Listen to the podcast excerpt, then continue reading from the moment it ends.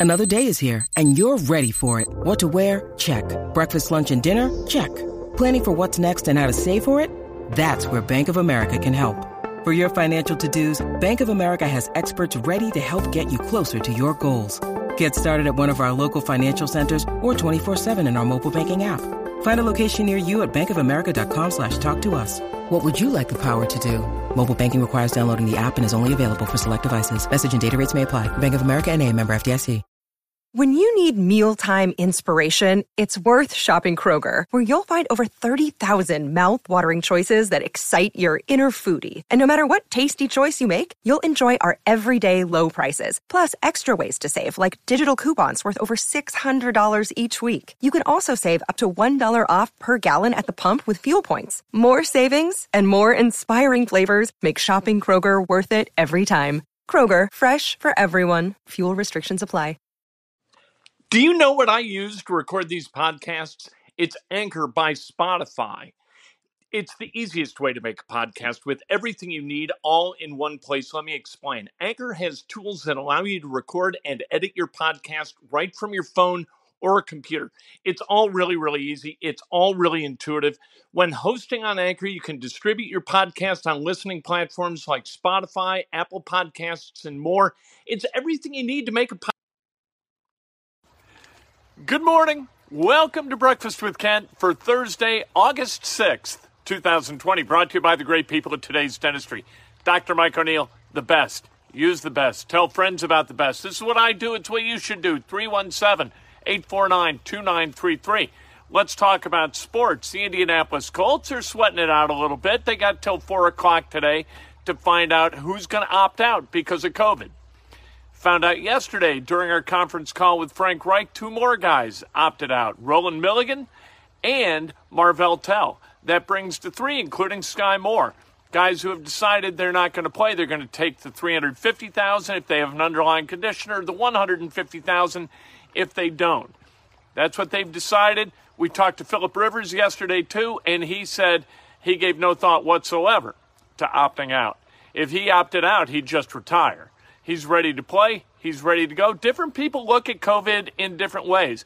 I don't think anybody's right or wrong. I think that the players who opted out, they're well within their right to do it. And the players who want to play, they got the same opportunity, you know, to, to exercise their desire to do what they love. Uh, Philip Rivers was really interesting yesterday. Fun guy to listen to. He can get wound up. He can talk. You can hear it. A lot of his comments during the conversation uh, on uh, Inside Indiana Sports Today that you, you, can find anywhere. It's on my Twitter feed, it's on Facebook, it's all over the place. But Philip Rivers, uh, I thought was very entertain- entertaining and very energetic. Uh, Larry Bird says he wasn't frustrated. That's not why he left the Indiana Pacers. It was just time for him to go. It had been shared by Jackie MacMullan, who knows Larry Bird quite well that Bird left out of frustration that he couldn't spend to the point that he wanted to to build a championship level team.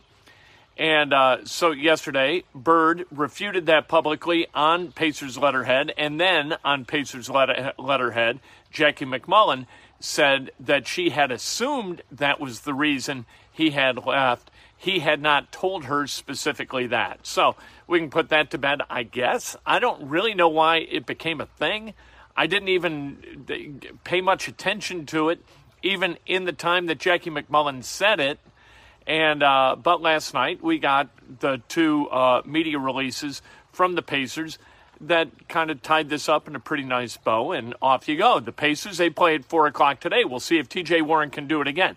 Scored 53, 34, and then 32 in ultra efficient performances the first three games in the bubble. We'll see if he can put together another ultra efficient 30 point uh, performance as the Pacers play the Phoenix Suns. The Suns are 3 0 in the bubble. Pacers are 3 0 in the bubble. Pacers are trying to fight to get that number four seed and maybe just an outside glimmer of hope that they could get to the number three seed. Got to play well today to beat the Phoenix Suns. And then it gets a little bit dicey. Although the Los Angeles Lakers played like garbage last night against the Oklahoma City Thunder in a loss, so maybe the Lakers are going to be hot garbage when the Pacers play them on Saturday. and maybe then uh, you know you you got a chance against the Heat. They've got two games coming up against the Heat, and who knows against the Rockets. Anyway, T.J. Warren in that game where he scored 53 points on 29 shots with just uh, four foul shots made. I believe that's right. Four or five foul shots made. That's something Michael Jordan never did. Michael Jordan scored uh, 50 plus, 53 plus points 35 times. And in those 35 times, he did it with uh, less than 30 field goal attempts five times. But in none of those games did he make as few as five free throws. He made in one, he made nine. And that was the lowest number. This was and has been for TJ Warren ultra historic in terms of, of uh, just really, really efficient scoring. I, the 32 points on 17 shots with just two foul shots made uh, against, uh, was it Orlando? No, yeah, it was Orlando. Against Orlando two days ago was absolutely stunning. And and uh, Scout with Brian at Scout with Brian, he's got a great video breakdown of how T.J. Warren does it. And a lot of it has to do with just being really, really smart and making really, really good cuts to the bucket, which we love here in Indiana. Am I right? Of course I'm right. Uh, Indiana University Athletics is getting smart. They have uh, contracted with Opendorse, their Ready program. That Ready program teaches people, like Indiana athletes, how to monetize at a high level their NIL name, image, likeness. So their brand which is uh, likely at some point very, very soon to be allowed by the NCAA, or as the NCAA is being strong armed into allowing it. Indiana getting on the front end of this because that's going to be the battle, right? The battle is okay, where can I go make some money off my name and likeness? If Indiana shows a track record and an enthusiasm for allowing and promoting its athletes toward that end, Indiana is going to have a hell of an advantage uh, in recruiting battles. And speaking of this, um, it, it, we'll talk about the Big Ten schedule in a minute, but Jim Harbaugh and Ryan Day yesterday, they had a dust up on a teleconference, I guess it was yesterday, where uh, Harbaugh interrupted Ryan Day's portion of the proceeding. This wasn't with the media, this was just the coaches. So Ryan Day's talking, and Jim Harbaugh yells at uh, Ryan Day about breaking rules as far as working out players – after hours or some business. And Ryan Day says, Look, why don't you focus on your kids and I'll focus on mine? You focus on coaching your program, I'll focus on coaching mine. And then after that call, he told his team, uh, we, we're going to hang 100 on Michigan. In the same article where we find this out at AL.com, we also see a story about Jim Harbaugh losing a five star offensive lineman who became a first round draft pick. Uh, and the way he lost him, he went to the kid's house. They've got hardwood floors. And Jim Harbaugh, they had just done the deal with Jumpman, so he's got Michael Jordan cleats and he, Jordan brand cleats. And he's walking around the house on these hardwood floors and cleats. And the guy's mom almost went through the roof, almost lost her mind. He wouldn't take off his shoes. And so the guy's like, hey, this guy's crackers. I ain't going. Great story. Typical Jim Harbaugh. That's who Jim Harbaugh is in a nutshell. I'm not taking off my cleats. I love my cleats. The hell with your hardwood floors. The Big Ten football schedule was released yesterday. Found out that Indiana is going to have a tough road, right? Right out of the gate. They open up in Madison uh, against Wisconsin on that Friday before the Saturday of uh, Labor Day weekend, and and that is if everything goes the way they hope it goes. Um, otherwise, they're going to push things back, and they have they have the ability to push things back as far as the weekend of September 26th. So. Uh, there's a lot of wiggle room within this schedule in case there are hot spots or outbreaks and that kind of thing, which is just smart by the uh, by the Big Ten.